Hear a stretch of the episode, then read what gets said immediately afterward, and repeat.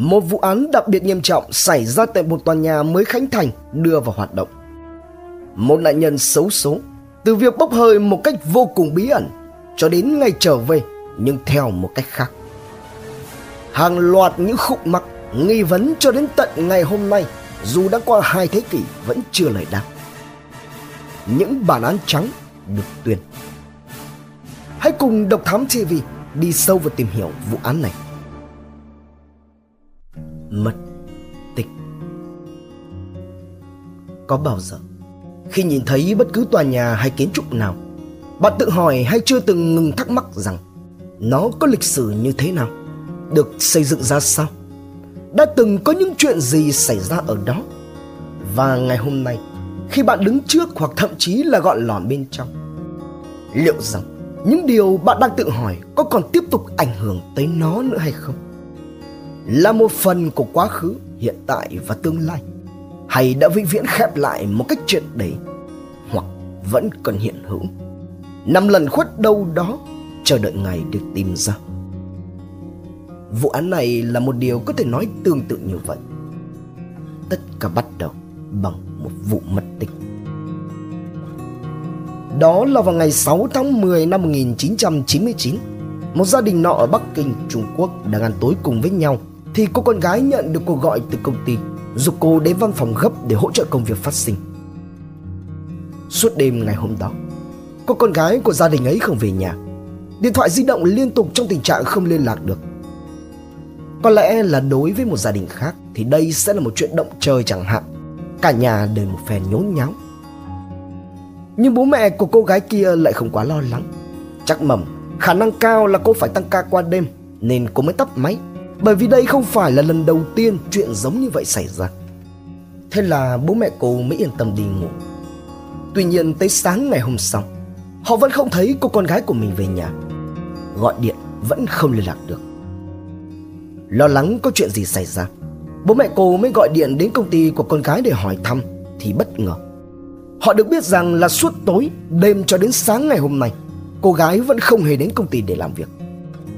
Không những thế, người trực máy của công ty còn cho biết thêm rằng họ cũng đã có cố gắng gọi điện rất nhiều lần nhưng hoàn toàn số máy báo thuê bao giống y hệt với tình trạng mà bố mẹ cô gái gặp phải. Bố mẹ cô tá hỏa, liên lạc khắp mọi nơi, từ người thân, người quen, bạn bè cho tới cả những người quen biết cô nhưng không có một ai hay biết bất cứ thông tin nào. Con gái họ đã đi đâu? Gần như toàn bộ người trong đại gia đình cùng với bạn bè được huy động để tìm kiếm cô gái một trong những gì hoặc cũng có thể nói là tất cả những gì mà họ tìm được là chiếc xe ô tô của cô gái được đỗ ngay ngắn dưới tầng hầm B1 của tòa nhà nơi mà công ty cô đang làm thuê văn phòng. Nhưng càng lạ lùng hơn, trên xe không có bất cứ một ai, không có bất cứ dấu vết nào, tâm hơi nào của cô gái. Không có bất cứ dấu hiệu nào của việc trộm cắp, cướp giật hay thậm chí là xô sát. Những gì họ nhận được chỉ là một chiếc xe như bao ngày bình thường khác. Ngay lập tức, thông tin được báo tới cơ quan chức năng và lực lượng cảnh sát. Trần Sùng Song song với công tác điều nghiên lên phương án tìm kiếm triển khai lực lượng, cơ quan điều tra cũng rất nhanh chóng đã thu thập, tập hợp hồ sơ nhân thân, phát họa ra chân dung của cô gái một cách hết sức rõ nét. Cô gái nghi mất tích có tên là Quách Nhạc Giao, đã qua sinh nhật 19 tuổi, sinh ra và lớn lên tại Bắc Kinh trong một gia đình tương đối khá giả. Ông bà Quách bố mẹ cô đều là cán bộ viên chức nhà nước. Bố của Giao là một vị cán bộ cấp cao tại một viện nghiên cứu khoa học ở Bắc Kinh, còn mẹ Giao là một vị giáo sư đáng kính. Nhưng tại sao có một nền tảng gia đình như vậy mà Giao lại đi làm luôn, không theo học chuyên nghiệp ở độ tuổi này? Lần lại theo quá khứ, các điều tra viên nhận thấy rằng do Giao có thành tích học tập không mấy khả quan thì trượt đại học nên ngay khi tốt nghiệp cấp 3 thì Giao đã được ông Quách sắp xếp bố trí cho đi làm luôn ở một công ty trực thuộc Viện Nghiên cứu Khoa học mà ông công tác. Trong mắt của bạn bè đồng nghiệp, Giao hiện lên là một cô gái ở tầng lớp Bai mây tiêu chuẩn. Đây là một từ trong tiếng Trung Quốc chuyên dùng để chỉ những cô gái da trắng, xinh đẹp và cực kỳ giàu có. Một trong những minh chứng điển hình nhất là dù chỉ mới có 19 tuổi, ở năm 1999, trong khi nền kinh tế Trung Quốc chưa có nhiều khởi sắc phát triển, thì Giao đã sở hữu riêng cho mình một chiếc xe hơi rất cao cấp, luôn luôn tiêu xài theo tiền quyền, đắp lên người toàn những thương hiệu nổi tiếng đắt đỏ. Giao cũng là một trong những ước mơ của không chỉ rất nhiều thanh niên tại Bắc Kinh khi ấy mà còn khiến cho cánh đàn ông phải ngoái nhìn khi mà cô không những là một bài phương mây mà còn cao ráo, phồng phao. Mọi thứ ở cô đều toát lên một vẻ đẹp vô cùng nữ tính, khác xa so với phần lớn những cô gái cùng tuổi khác.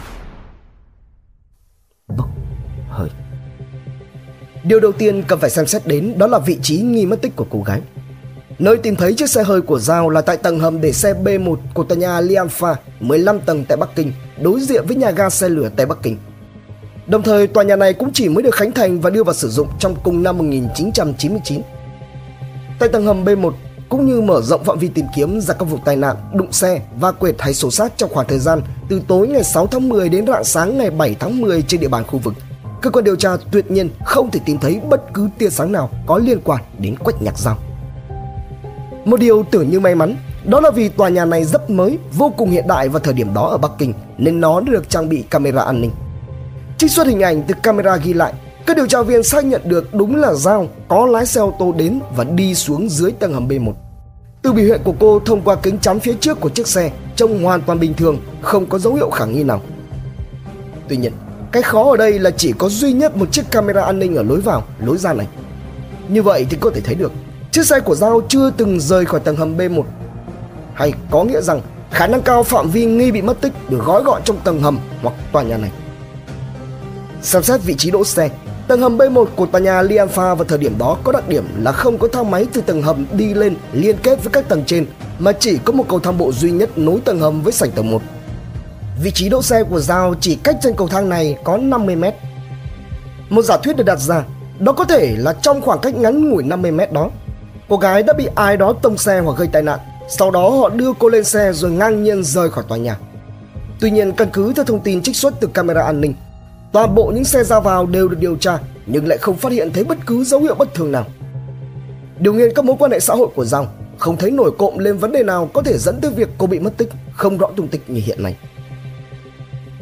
Một cuộc tìm kiếm khắp mọi ngóc ngách của tòa nhà đã được mở ra. Tất cả mọi nơi của cả tòa nhà đều không thấy bóng dáng Giao đâu. Vào thời điểm này, Bản thiết kế của tòa nhà đã cho gia đình nhà họ Quách cũng như cơ quan điều tra một tia hy vọng. Đó là tòa nhà này vốn dĩ không chỉ có một tầng hầm mà nó còn có hầm B2. Tuy nhiên, đến đây thì mọi thứ lại trở về con số 0. Bởi đó là việc tầng hầm B2 này là một nơi bất khả xâm phạm, nội bất xuất, ngoại bất nhập. Thế nên việc giao có mặt tại đây gần như là một điều hết sức vô lý. Sở dĩ nói như vậy là do nơi này ban đầu được thiết kế là tầng dự phòng chứa một số cấu trúc của tòa nhà được gia cố nhưng chủ đầu tư đã cải tạo bất hợp pháp để biến nó trở thành tầng hầm B2. Sau này khi bị vỡ lở ra, chính quyền đã nghiêm cấm và yêu cầu niêm phong lại.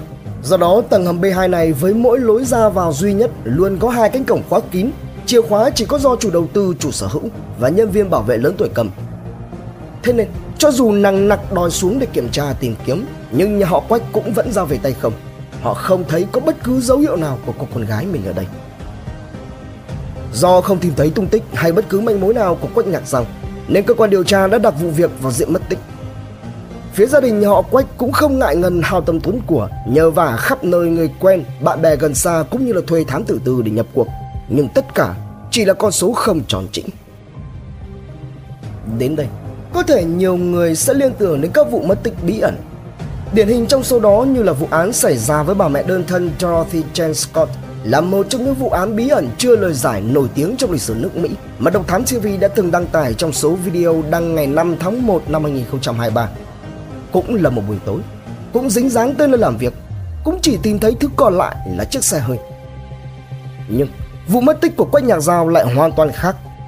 Không một tín hiệu báo trước, không một nghi phạm xuất hiện, không một vết chảy xước hay dấu vết để lại và không một thông tin cho dù là mơ hồ nhất về dao xuất hiện ở bất cứ một lần nào. Cứ thế, thời gian cứ lặng lẽ trôi. Một năm, hai năm, ba năm và dài hơn thế nữa. Cô gái mang cái tên Quách Nhạc Giao mất tích vào đầu tháng 10 năm 1999 ấy như thể bốc hơi hoàn toàn và hư vô vậy.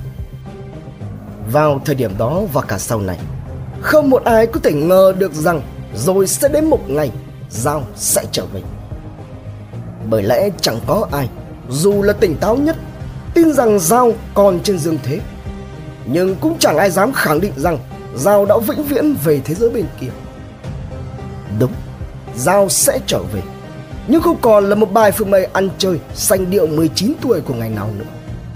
Theo sau đó là hàng loạt những bí ẩn kinh hoàng, Ám ảnh nhất mà một người có thể tưởng tượng ra. Quan trọng hơn cả, Cô sẽ về lại với vòng tay gia đình Vào lúc nào? Bằng cách gì? Trong tình trạng ra sao? Cô đã ở đâu suốt ngần ấy thời gian biệt tâm biệt tích? Chuyện gì đã xảy ra? Phát hiện kinh hoàng. Tạm gác lại câu chuyện đau lòng của nhà họ Quách. Và vụ mất tích hết sức bí ẩn của cô tiểu thư Quách Nhạc Giao. Trên địa bàn Bắc Kinh khi đó cũng không thiếu đi những chuyện làm cho con người ta phải phiền não mệt mỏi. Từ chuyện bé đến chuyện to Từ chuyện đông sang chuyện tây Cũng như bất cứ khu vực nào Bất cứ dòng thời gian nào Và bất kỳ đâu trên thế giới. Đơn cử như việc Ở một tòa nhà nọ có tên Bắc Hằng Đã gần chục năm nay thường xuyên xảy ra tình trạng tắc đường ống, rò rỉ nước, gây ảnh hưởng nghiêm trọng đến công việc và cuộc sống của công dân cũng như cư dân sinh sống, làm việc, thuê văn phòng trong tòa nhà này. Nói cư dân thì thôi tạm không bán, nhưng văn phòng, đại lý, trụ sở của các công ty, đơn vị thuê tại đây vẫn cố gắng bám trụ, mặc dù giá cho thuê cũng chẳng rẻ đúng gì cho cầm. Ấy là bởi cái tòa nhà này nằm cách không xa vị trí trung tâm mà lại ngay đối diện với nhà ga Tây Bắc Kinh cũng do thế nên lượng khách hàng, người ra người vào qua lại cũng rất tấp nập. Do vị trí đặc biệt, hai tầng dưới cùng của tòa nhà là ngân hàng và bưu điện, phục vụ chủ yếu cho hành khách đi xe lửa. Tầng thứ ba và tầng thứ tư là nhà hàng, tiệm cắt tóc và cửa hàng trái cây. Còn lại khoảng 10 tầng từ tầng 5 đến tầng cao nhất đều là các tòa nhà văn phòng. Tưởng đâu Bắc Hằng là một tòa nhà cũ, ấy thế mà không. Tòa nhà này được hoàn thành và đưa vào sử dụng từ năm 1999. Tính ra đến thời điểm đang đề cập ở đây thuộc dạng một tòa nhà mới được sử dụng. Nhưng ngay từ khâu xây lắp, bên thi công đã gặp vấn đề dẫn đến hệ thống ống nước trong tòa nhà gặp phải sự cố nghiêm trọng chỉ sau có vài năm sử dụng. Theo năm tháng, cũng có rất nhiều người thuê văn phòng bất mãn với cái sự cố thâm niên này của tòa nhà Bắc Hằng dẫn đến cũng có một vài lần bên chủ đầu tư phải tiến hành hội thoại. Tuy nhiên, để tiết kiệm chi phí, chủ đầu tư chỉ thực hiện một số sửa chữa nhỏ có tính chất tạm thời chứ không hề giải quyết nguyên nhân gốc rễ. Tới năm 2006, những người thuê nhà và văn phòng trong tòa nhà Bắc Hằng này không thể chịu đựng được nữa nên đã đâm đơn kiện tập thể chủ đầu tư ra tòa. Theo đó thì phía tòa án tiến hành hòa giải và yêu cầu lần này chủ đầu tư bắt buộc phải sửa chữa triệt để các vấn đề khác nhau, đồng thời bồi thường thiệt hại cho những người thuê nhà. Cuối cùng, ngay trong cùng năm 2006, chủ đầu tư tòa Bắc Hằng không còn sự lựa chọn nào khác ngoài việc mời hẳn một đội xây dựng đến để tiến hành sửa chữa toàn diện tất cả các đường ống đội thi công làm việc rất có trách nhiệm, từ tầng thượng cho đến tầng hầm để xe. Ngay cả cái tầng hầm B2, nơi chưa từng được sửa chữa kể từ khi tòa nhà được khánh thành, quanh năm phủ bụi cũng được động đến để thay mới toàn bộ đường ống. Sở dĩ cái tầng hầm B2 này có hiện trạng như vậy là bởi vì theo thiết kế ban đầu, tầng này không được phép sử dụng nhưng chủ tòa nhà đã cải tạo trái phép biến nó thành một tầng kho với hàng loạt các gian kiosk được dựng lên với hy vọng là kiếm được doanh thu từ việc cho thuê kho bãi. Sau khi tòa nhà hoàn thành, chính quyền địa phương phát hiện ra nên đã ban hành lệnh cấm sử dụng B2 để làm nhà kho. Từ đó, chủ đầu tư tòa Bắc Hàng này chỉ còn biết khóa cửa kín mít, không cho ai lai vãng hay ra vào. Cứ độ dằm bữa nửa tháng, sẽ có một người bảo vệ đi tuần một lần để đề phòng do dỉ điện nước. Để tiến hành thăm dò hiện trạng của tầng hầm B2 trước khi bắt tay vào công việc, một toán thợ có khoảng 7-8 người từ đội xây dựng cùng với một ông quản đốc đi xuống. Công việc ngày hôm nay của họ đó là sửa chữa, ghi nhận và thay mới ống thông gió Đến một chỗ đầu ống thông gió có đầu vào bịt bằng lưới sắt nọ, cách mặt đất hơn 1 mét, rộng khoảng hơn 50 cm bề ngang. Một người thợ trẻ tuổi mới trèo vào bên trong. Được một đoạn. Người này từ bên trong ống thông gió hô ra. Ôi giời ơi, có một con cẩu nào phơi mình ngay trong này. Khiếp quá, thịt bị mòi hết rồi, trơ cả sườn.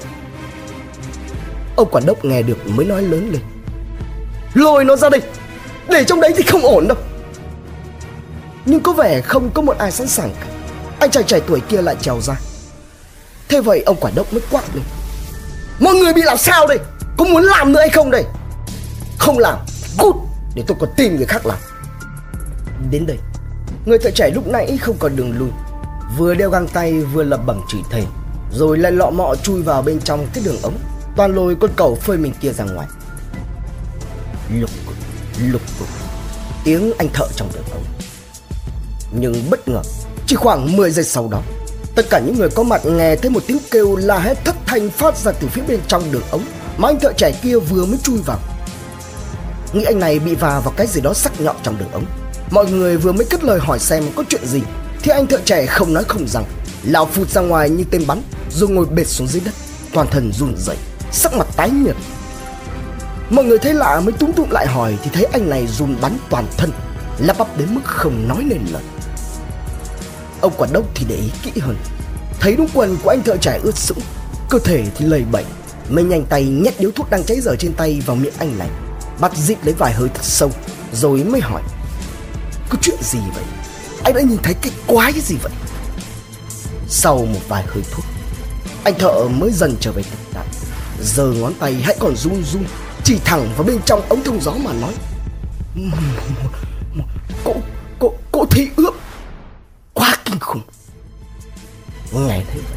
Toàn công nhân xây dựng náo động, nhốn nháo.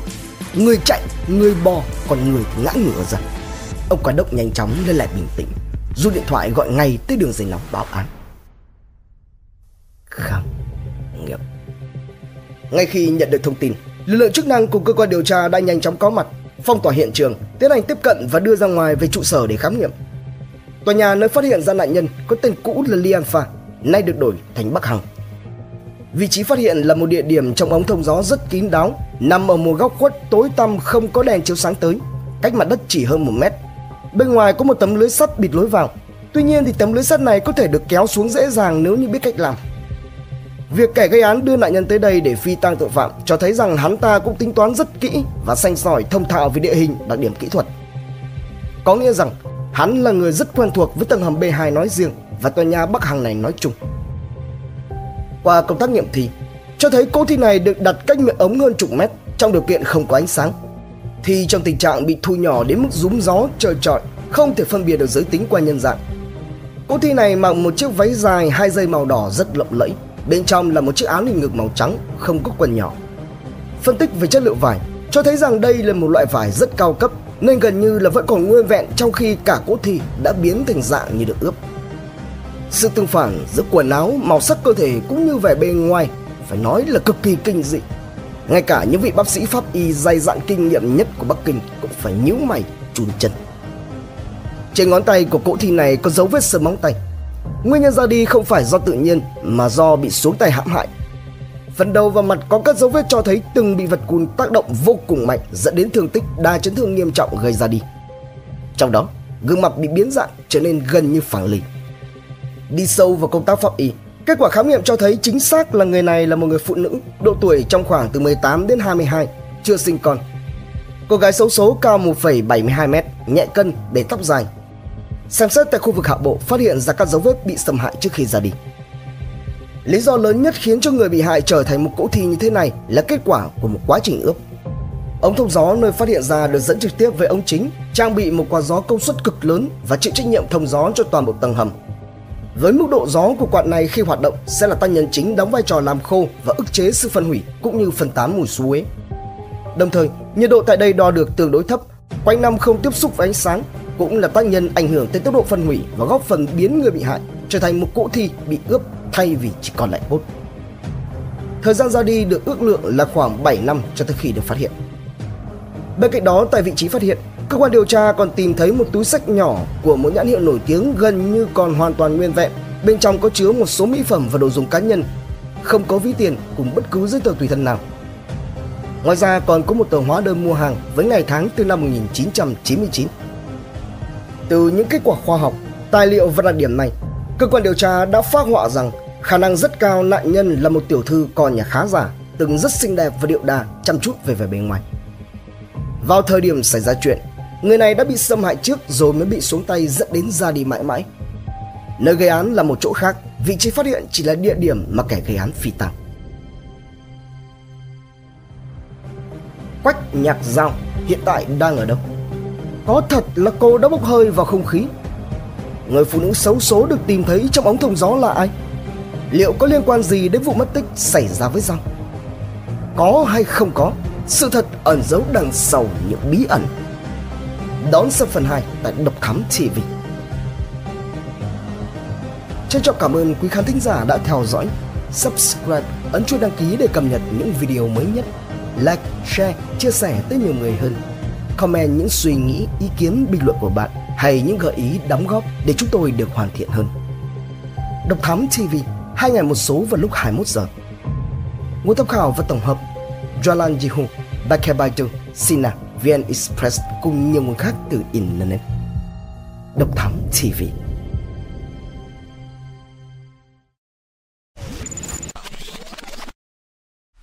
Theo dõi những nội dung vô cùng hữu ích và thú vị trên YouTube qua hệ thống kênh của Passion Studio.